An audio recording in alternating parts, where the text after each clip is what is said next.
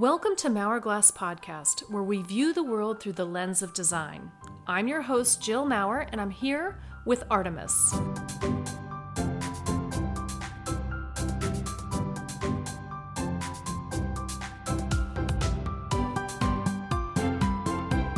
Well, there was a lot going on since we have last podcasted. Mm-hmm.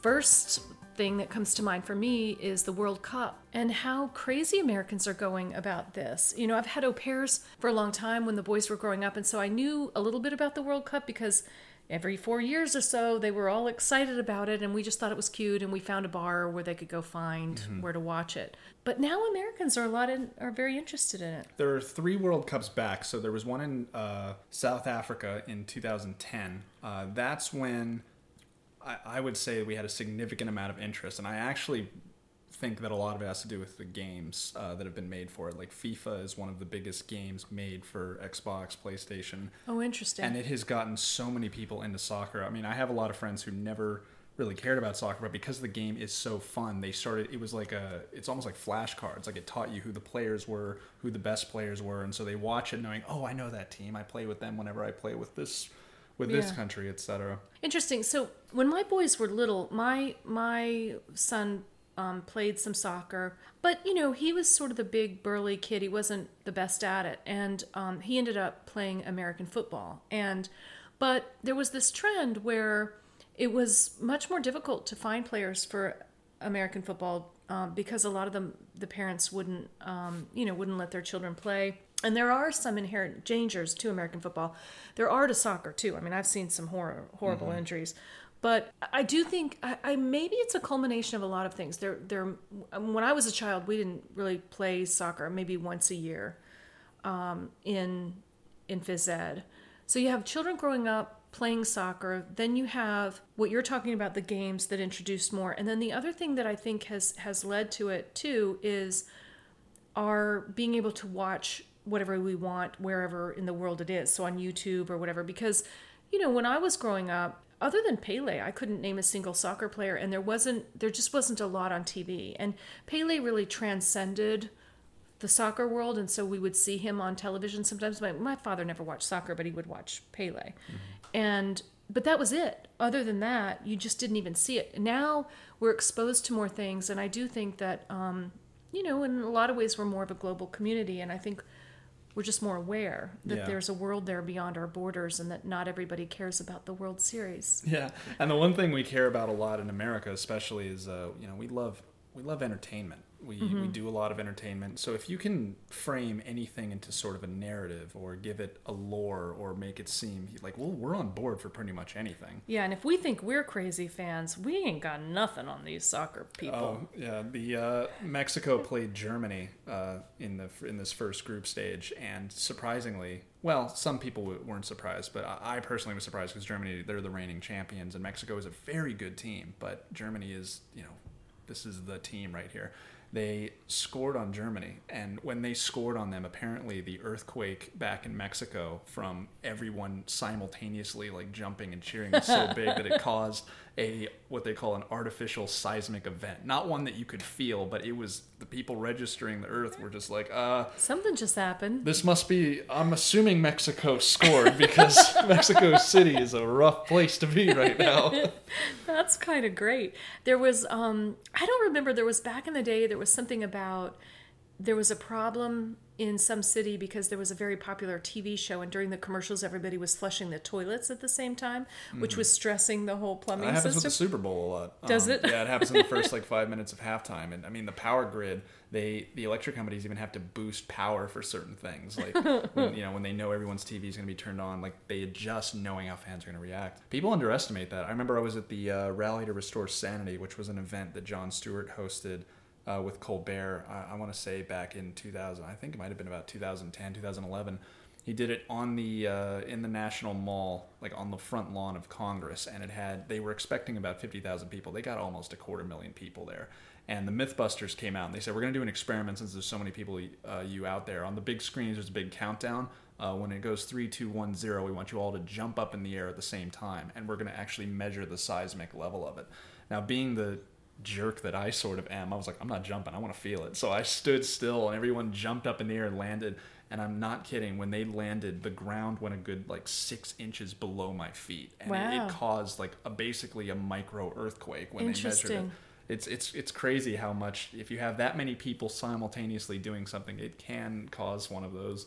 That's that's amazing. You know, I I went to high school in Alaska, and the the we have lots of earthquakes every day. There was an earthquake there, and we know exactly where the fault line is and all of that. And our buildings are designed to handle an earthquake, and what that means is that they're flexible. So we knew as a group that we could get a building rocking. You could do that. You can all work together, and it doesn't take that much, and you just sort of move, and you can get it rocking. You go back and forth, and everybody does it. But I I never. It never occurred to me that you could you could affect the actual earth beneath your feet. Yeah, because we think the Earth is you know it's it's really big, but it's it's really a molten ball of just a bunch of plates on the surface. Yeah, but we're tiny little insignificant beings compared. You know, it's amazing That's that true. you can do it. That's... Yeah, speaking of uh, Mexico, so I think I was mentioning to you the the part that blew my mind a little bit is we were watching the Mexico game and I was I was talking to my roommate and we were like, yeah, you know, you could tell that's a Mexican uniform. Like you can tell that that's Mexico. Mm-hmm. It's got green jersey, white shorts, and red socks. And then we looked at each other. We were like, wait a second. So we you Googled, could maybe get it confused with Italy or something. yeah, yeah, but, yeah. But, but, you, you, you, get know, it. you right. somehow get that it's it's their jersey. We're like, if you put that jersey, like just if you just had that laid out on your bed, you say that's that's Mexico right there without Mm-hmm. any sort of flag. Um, and we were talking about that, and we looked it up, and obviously the Mexican flag, if you think about it, it's green, then white, then red, and they're all equal proportions. So why is it that when they have a green primary color, like the shirt is the biggest part of the color, why is it that we know that's Mexico? So then we started thinking about ours and how USA, I mean, typically we do white too, but typically we either do blue or white as our primary, and we use red as the accent. Like we're very, we're very, uh, I don't know what the word is, uh, conservative with our red. We're redophobic. I wonder if that has to do with the redcoats. Because it's our yeah our colors came from the the British flag. Maybe we, I mean I don't know. This is Mm-hmm. I'm winging it here, but maybe we just we took the colors for the flag, but then when when we saw the red coats, we were like, okay, but but let's not emphasize the red. Yeah, and we, we buy that. You know, George Washington he used to make his own uniforms, and he he liked the color blue, and a lot of the colonial people they used blue, but and it was sort of our official color. But blue is an expensive dye back then to use. Well, so- but they were in the U.S. where we have indigo, Mm-hmm. and so maybe that's part of the reason that we liked it is because it wasn't as expensive for us. As, we- as maybe red might have been. You know, you mm-hmm. don't want to confuse us. So normally they'd be wearing whatever they had, but if they wore something, it would be blue. So maybe that's what it is. Is we always just sort of use blue as like that's our colonial look, but. I don't know. Eh, because if you look at the flag and then we looked up the actual law and it's something like you know U.S. law ten thousand three hundred forty six, but it actually outlines the actual dimensions of the flag. And someone online did all the calculations because you have to take like stars and negative space and like how much mm-hmm. that takes up. Um, but they figured that blue only makes up about 17 18% of the flag. So, considering that's our primary color for most of our national designs, it's interesting that I, that's the. I wonder what percentage blue made up in the beginning when we only had 13 stars. You know, there's a big difference between 13 and 50, Yeah, you'd imagine it's less because it's fewer stars, but you know, but still it's not going to necessarily be as much of the red and white. You know, that is interesting. I was um, looking at some of the soccer. Okay, I'm just going to say soccer. We did a video where I got flagged every time I said soccer. I know if you're out there and you're not It was all in American, fun. I mean, the funny thing is, is the announcers. We noticed the announcers are starting, and some of them are for the American broadcast, but a lot of them say soccer just as much as they say football. Okay. Some of them are saying uniforms and kits. Like there's sort of.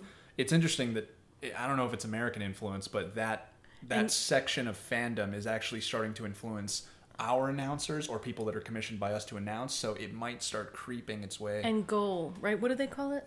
a goal. Goal and okay. A oh, you mean like a, they had a goalie and then they had a keeper, but Oh, the announcers goalie- call it a mm. goalie still. You know, they'll they'll call it a goalie. Yeah, a keeper. That's Quidditch. I've never really. They call it a keeper. It can be called a keeper. Yeah, Interesting. goal. It's a goalkeeper. You It's a know, that would be, uh, as most of you know, we also do YouTube videos. That might be an interesting YouTube video just to look at some of the, the words and stuff like that. well, some of the um, uniforms. Because I have to tell you, like, I'm underwhelmed with a lot of the uniforms. Some of the uniforms are cool, or the kits, or whatever you call them. Mm-hmm. And some of them, I couldn't, you know, they look like my son's high school football practice uniform. Like nobody would go to a game in that. And I understand that as Americans, we're kind of loud and proud and we come in flamboyant and it's all about, you know, the show is as much as, you know, as a, as the whole thing. But s- I don't, what is it about these soccer people? Is it that they just have no style? They have no flair? Is it, is it that part of the culture is to be understated? Like I'm genuinely asking. I mean, I, I don't, I just don't see the team. I'm sure it varies country to country. Uh, we were talking about uh, Brazil and how they've got more championships than anybody else, and they have sort of used their same uniform forever. And it, it I'm sure it has a lot to do with uh, what is what is the word? Uh, it's sort of like luck, superstition. Like you don't want to change what you've been doing because uh, they win so much. yeah, or you know, it's just part of their. Uh, But I'm telling you, I look at the Brazil uniform and I think, okay, wait a minute, is that Sweden? you know, it's similar colors and they're not, I don't know. I just, and Brazil, I mean, when you think about Rio and you think about all the grand, When they hosted the World Cup in 2014, the ball that they had designed for them had every color under the sun. It had green and orange, and it was blue and pink. It was, it was a very flamboyant ball. well, Rio, um, I'm, I'm, the carnival, you know, is in, held in Rio. And Rio, I mean, people in Brazil are stylish and that we, you know, they're gorgeous, they're stylish, they know how to use color, they're they're out there, and then you just see the uniform, you go, um, okay. That's an interesting task for somebody. Uh, there's this architecture book where they this famous architect who I can't name because I I try to read a lot about different things that I don't really know that much about, and but it's hard though because sometimes I want to store stuff, but I don't have the memory to store everything, so I try to store the bigger picture. But generally, what this guy was talking about, and he was apparently a huge advocate for designing using architecture to cement cultural meaning and better mankind, but also sealing not just the time, but what you hope culture to become. Mm-hmm. So he was talking about architecture of just not being like, oh, this place looks cool. It actually has to do something. So it'd be interesting to talk to different designers of national team uniforms, like who work for Adidas, et cetera, of like, what is your purpose when you design this country's uniform? Well, and and is it somebody from that country design it, di- designing it, or is it American? You know, again with architecture in Rio, um, Rio has a beautiful. There are some just beautiful shots of Rio where that you really juxtapose the old and the new, the beautiful old architecture and the beautiful new architecture, and they don't. Neither one apologizes. They're both there. They're proud, and they are right next to each other. And I do think that that's the way it should be. With architecture, too, I think part of what you're getting at is it's not just how beautiful the building looks, but it's the functionality of the building, how it fits into everything around it, and um, how the whole city works. You know, how it all works together and how it all lives together. And gosh, we could do a whole podcast on that. All that we can meander here when we're talking about design, can't we? Let's see what else happened. You know, um, this was interesting because my son does play video games, and I don't think he's addicted, but sometimes I wonder. And I, I've had this conversation with him that, you know, I, I really want you to understand um, because he's an adult now and he makes his decisions. But I, I told him, I want you to understand that these games are designed to get you hooked on them. You are being played. You think you're playing, but you're being played. So they're they're designed. I've I've spoken before with a coder who who talks about how they they very they very clearly have studied the brain and how it gets addicted and how it gets hooked and the whole thing with levels and different little rewards. It really hooks you. And i've kind of seen that in my son. And again i don't think it's over the top but enough to make me a mm-hmm. little worried. And the world health organization has just come out with a new a new report they're calling video games they're classifying them um, as a mental health issue. It's a me- the the the mental health and addiction section of the World Health Organization is is identifying this as a as a disease or as a problem. And I think that there's still a lot of controversy around it, and I think that there are a lot of um, debates over it. But I'm seeing it. I can actually see it, and and I think that it might be intentional in the way in the same way that the opioid addiction catastrophe that we're dealing with in the US was intentional. People knew it would happen, they wanted it to happen, they designed it to happen. They exploited the way the human body works in order to make money. And this is really concerning me. I mean, I love design, but like anything else, design can be used for bad or good. And, you know, it has me nervous. I'm dying. Don't worry, I, I know an editor who can edit that out. Good. Smart guy, I'm sure. yeah, that's that's interesting. I have a I don't know. I, I do see. I think the only danger is that it looks like the main fear of everyone is overgeneralizing because there are video game addicts and there's a lot of them, but not all video games are created equally. So, for example, the games you're describing, the ones that are designed to keep you hooked, that falls in this newer category of like free to play where like they have made it so that you can't stop playing. But there are other kinds of games that aren't necessarily designed that way and in a lot of ways they're just like movies. One of my favorite examples is the Assassin's Creed one. Essentially what it does is it it's this internal lore that takes different time periods like they'll do Rome, they'll do Egypt, they'll do this and it tries to tie them together with this obviously fictional story about Templars and Illuminati, etc., that kind of stuff. But it only comes out every couple of years and when Did it you does just call the Illuminati fictional? I did. I did. They don't. They, they they they call. They use the word Templar, um, and the Templars were real, but their version of the Templars are. It, it's sort of a take on that, where the general idea of it is that there is this group of people who, throughout time, has tried to basically enslave us, and there's been this secret society known as the Assassins who are trying to keep them in check, and they're waging this Are they related to the lizard people? I'm sure that lore's coming somewhere. Some new game, Assassin's Creed Lizard lore. That's the general basis of it. And but it does it's it's a very beautiful game because it's it's essentially a 7-hour movie that you have to play certain parts to get the next cutscene. To the point where some of the newer ones I honestly just watched all the cutscenes as this long 7-hour movie because it's such a well-written, the dialogue's great and it's mocap, which is one of my personal favorite forms of filmmaking where it's real actors that have the things on them and as they act they digitally change them into a character and put them in a setting mm-hmm. so by all accounts it is filmmaking and in film studies you learn that over the years video games and films have become closer it used to be okay you're a frog jumping across a traffic lane you need to get across there. That's all the backstory you get. Movies are being inspired now by video games, and video games are taking a more cinematic approach. So they're sort of merging, and a couple of filmmakers have said that one day they are going to be just about the same. Okay, so for my fellow Star Trek fans, we know this. It's the holodeck. He's not a Trekkie. We just need to give him a little space here to, to catch up. No, not a Trekkie. I was a Star Wars kid. No, no Star Trek for me. So when you say you were a Star Wars kid, what was the what is the first Star Wars movie you saw? Uh, I did see the original original, so I did see four, Really? five, six. Yeah, I had like one of the VHS box sets of four, five, six, then one, two, three, and then the newer, newer ones. So I, I did watch it in the correct order. I'll tell you that much. But uh, uh, but not only that, I also read a lot of the books that go in between, and the comic books and the extra lore that goes out there. Like the the amount of stuff that happens in between episode three and episode four, in terms of like Darth Vader and Obi Wan, like all the stuff that happens outside, and they've got all these shows now that show like it's a huge universe. Okay, my world has just shifted. So you you are officially a geek. I feel like saying welcome. His eyes are rolling. I don't he's recognize. struggling. See, that's the thing. But I don't, he is. He's a geek. Not I don't, I don't recognize are- the word geek because uh, geek implies that it's some. And back in the day, it wasn't. You know, you had the guy with the pencil holder in his pocket. You know, and you shoved him in a locker, etc. But nowadays, it's not. It's almost not cool to not have something you're super passionate. It's like something like everybody's a geek now. Okay, Everybody's you're got- welcome.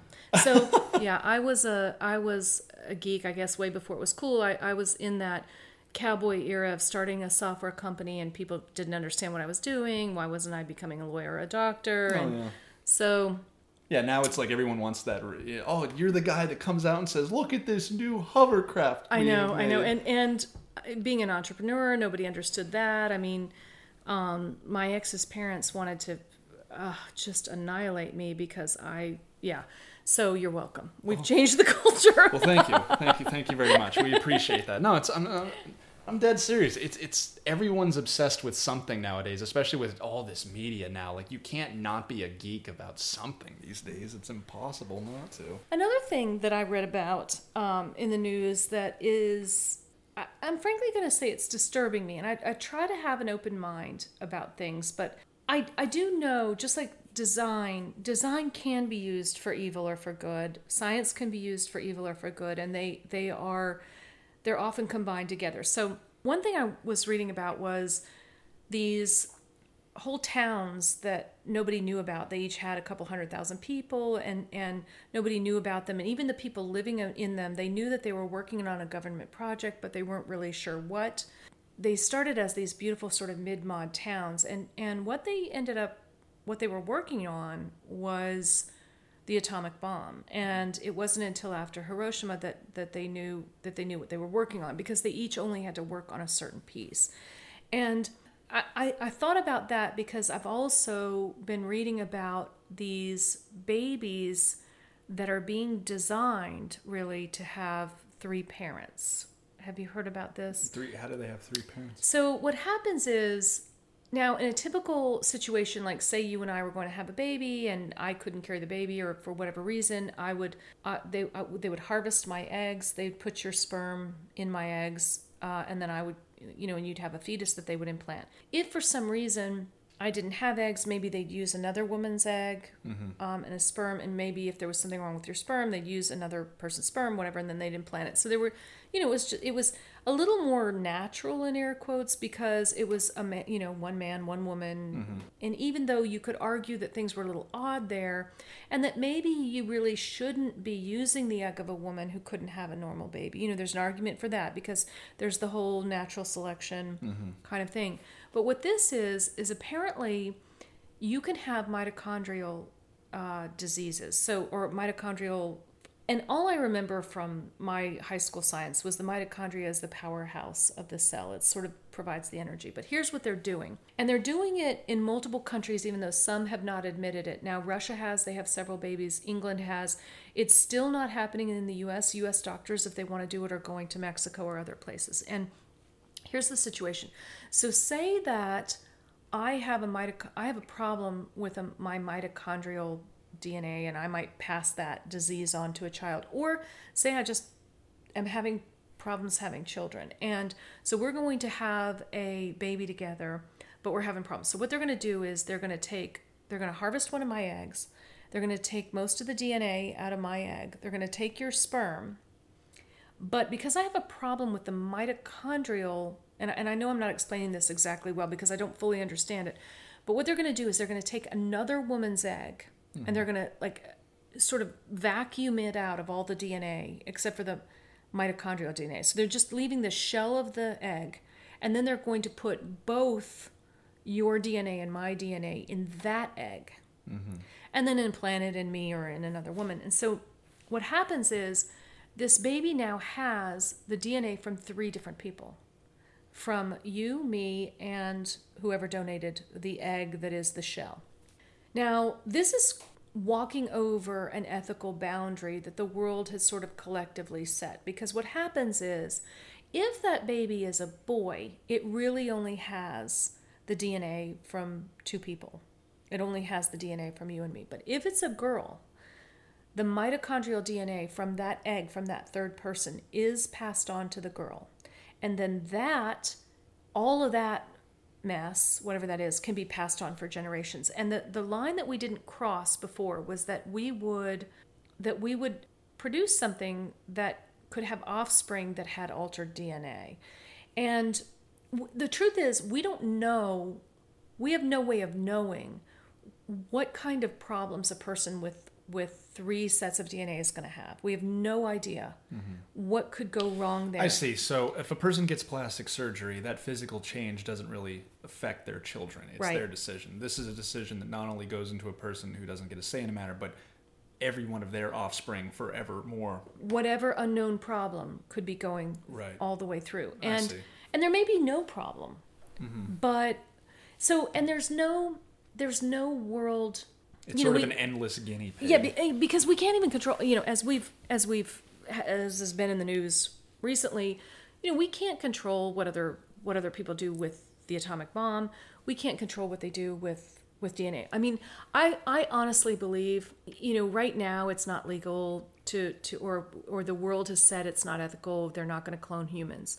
Um, I think humans have already been cloned. I think it's naive to think that they haven't. If you can clone a sheep we are not more complicated than a sheep. You can clone a human, and somebody out there has done it, and it might even be us. I'm not putting us on a, I'm I, you know I'm not saying that we're ethically better than anybody else. I mean, so uh, my concern really like just looking at it through the lens of design is that we're all afraid that we're going to annihilate the human race because of a war but my concern is that we are going to actually annihilate our gene pool that we are just going to destroy ourselves on a microscopic level and it could be through this D- dna problem it could be through um, nanotechnology. I don't know, but I think that the enemy we're going to fight is not going to be big. It's going to be microscopic. We are not a united world, and we do things in secret. And and you can't. It's not just North Korea.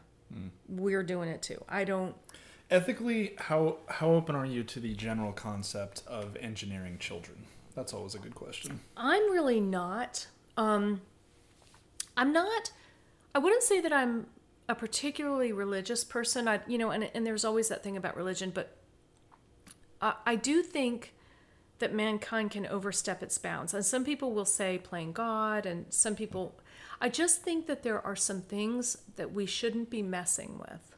That we we as humans tend to get in and mess with things that we don't know enough about, and then majorly screw things up. Uh, and you know our environment is one of them the oceans. We you know we've done a lot that really isn't okay and we just we just go forward and we think oh well we can do it because we're exploring. But you know we're we're a people of community and we have to understand that when we make these decisions we can not only harm a community we may annihilate the entire earth. Now the other thing is um, there's the, the whole designer baby debate because now we're we're just one step away from being able to create that designer baby and say not only that I want a girl or a boy, but this is exactly what I want them to look like, and um, I I want them to look this way or have these attributes because I consider these attributes to be superior to other attributes. Mm-hmm. And the problem with that is that's not right. You know, we we as human beings we tend to classify everything and think that some things are better than others and they're just not. Mm-hmm. P- people will. There are tons of people who, if they could control every facet of their child's development, I don't want to have this, I don't want to have that, you know, just to give him a leg up in the world, or on, based on whatever that bias is. But you know, there are some practical applications. But the question is whether who's going to draw the line in the sand. Like if you had a child and the doctor told you that unless we do this, he is 100% guaranteed to have this incurable illness. But if you say yes, we can get rid of that I'm more open to that. But the question is, who's going to draw that line? Yeah, who's going to draw that line? And I will tell you that as the mother of a special needs child, mm-hmm. um, there are there are things that we know and understand because of disease, because of anomalies, because of handicaps. I'm not sure they're they're not purposeful. You know, people will say, okay, well, you know, God made a mistake, or a mistake was made, or this person isn't right, and I'm not, I'm not really convinced of that. There are things that people who are different can do that we can't do. There are things that we teach us and and just even understanding the human condition is important. And i think that i just don't think that we have the big picture and i think that there's some cases where you just need to let nature happen. And if you could do it in isolation and it wouldn't annihilate the world i'd be okay with that. But my concern is that that's a distinct possibility.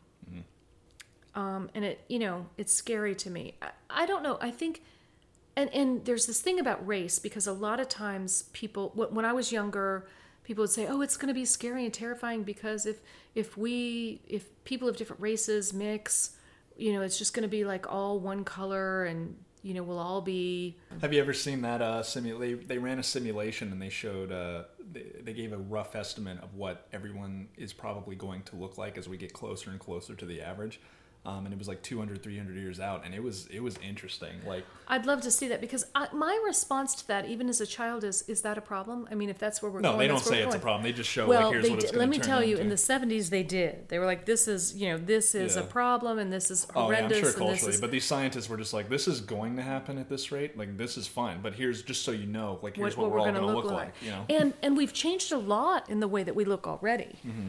and we're also going to be really tall that's the other thing they're you know, I wonder why. Well, it's it's got to do a lot with our foods, and you know, we we're putting we put more and more hormone. That's one of the reasons we're getting taller as a species overall. But some of it is. just... Oh yeah, so I don't think that'll continue. My my personal belief is that eating meat with hormones, just eating meat in general, isn't sustainable. Well, it's not just meat; it's everything we eat. Yeah, so that's a problem. Then it could happen. It's every single thing Yeah. we eat. I, I mean, d- originally, um, what was that food documentary? They were talking about how originally, you know, there are like thousands of different types of corn, 1000s Mm-hmm. of different species. We only make the seed manufacturers only make three of them, and they've genetically engineered them so that they don't drop seed, so that the farmers every year have to come back and get Yeah. more seeds from them. And it's like, you know, there's not, there's no, there's no really organic section in any grocery store, and it's horrifying. yeah, that's we we've been changing things all along, and So, but we are getting taller. Some of it is our natural, just evolution, is we're picking the genes that are taller from both of our parents, and we're just slowly getting. But a lot of it is hormones. So they were also saying that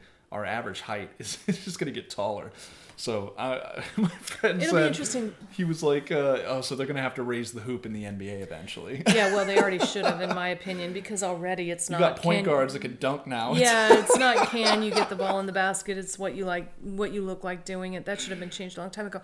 I will say that this is taking me back to my college days, and there was a, there, it was either an essay, I guess it was an essay, um, and it was called "On Being the Right Size." We can only get so big, and the reason is, you know, he talks about these giants and how it couldn't have worked because doing the math, your own weight would have broken your bone. You know, our our our bone is only at a certain strength. He was talking about angels and how they could not have exist because in order for the wing to be able to lift the body weight of a human, the pectoral muscle would have had to have protruded four feet. You know, it was just really just looking at the science of on being Yeah. the right size. Um, so I would I would argue that we can only get so tall. And, so, and there's another part. The bigger point is uh, the oxygen level. Uh, every biological thing on the planet is designed in such a way where you know we're no more than two or three cells away from oxygen. That's why we have so many capillaries.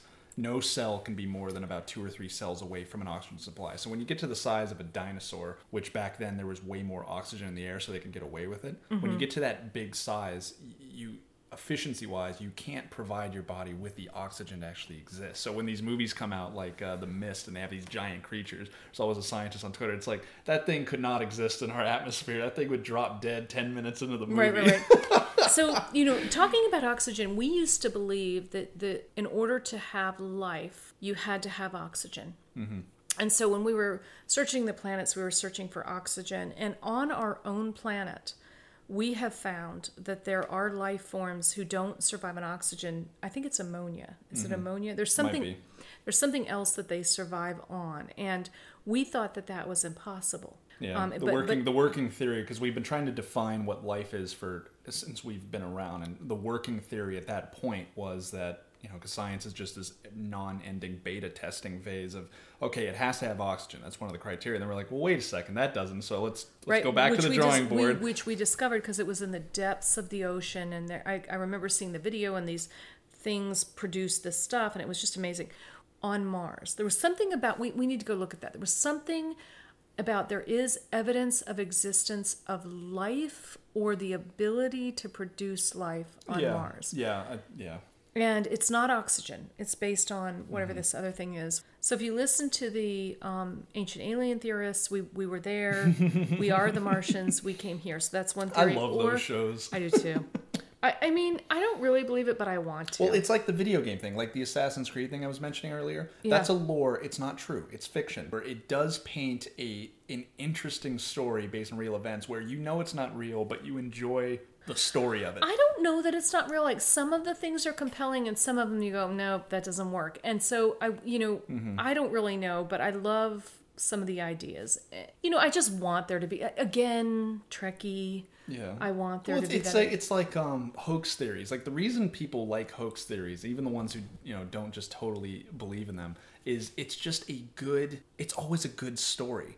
Like what's more interesting? Like what's really more interesting? We landed on the moon. Or we faked a moon landing to bankrupt another country. Yeah. To me, both of those are equally interesting. yeah, we landed on the moon. I don't know. it's a it's a great th- and even if you don't like I don't I, I know we landed on the moon but it's an interesting story Yeah, yeah. from a I'm you know Yeah. binge watching hoax Right. so ancient aliens they'll always have these things is could this be a statue of a guy in an ancient Aztecian throne or is it proof that a human had a spaceship is that a is that Right. a rocky stepping on or is that a rocket ship pedal Right. right, right, it's so great. I just want it to be true, but I know that it might not be. I mean, I really do believe that we are not the only planet that has that has life and even that has sentient life. I Professor Sagan, Carl Carl Sagan, um, who was a professor where I went to school, you know, he he he did it mathematically and just to think that there's not other life mathematically is ridiculous. Come into Or my favorite philosophy, uh, the philosophy of probably. I mean, is there life out there? Probably. But the question is, what do you do about it? You know, it's you just sort of can exist. Like, there's no sense in worrying. Like, are we alone? Like, are there people out there? It's there are probably things out there. Mm-hmm. Carry on. Like, carry on right and then there are, there are these two theories of oh they're probably evil or they're probably Could be. not evil and both of those depend on your biases i mean i think that they are likely not evil but could they damage us absolutely Stephen Hawking is one of the he was one of the funniest people, uh, other than being like one of the most brilliant minds. He just go, do you believe there's life out there? He, he just goes, "Man, I hope not, because if they get to us first, that means that they are really advanced, and that never ends well for the indigenous people. and it's not right it's not even that it's Mm-hmm. intentional necessarily but but again that's still an earthly bias that Yeah. he's working with i mean maybe we will be the 1000th you know colony that they have that they have discovered and they know exactly how to do it mm-hmm. It's- again It's like you know what? i'm going with the star trek model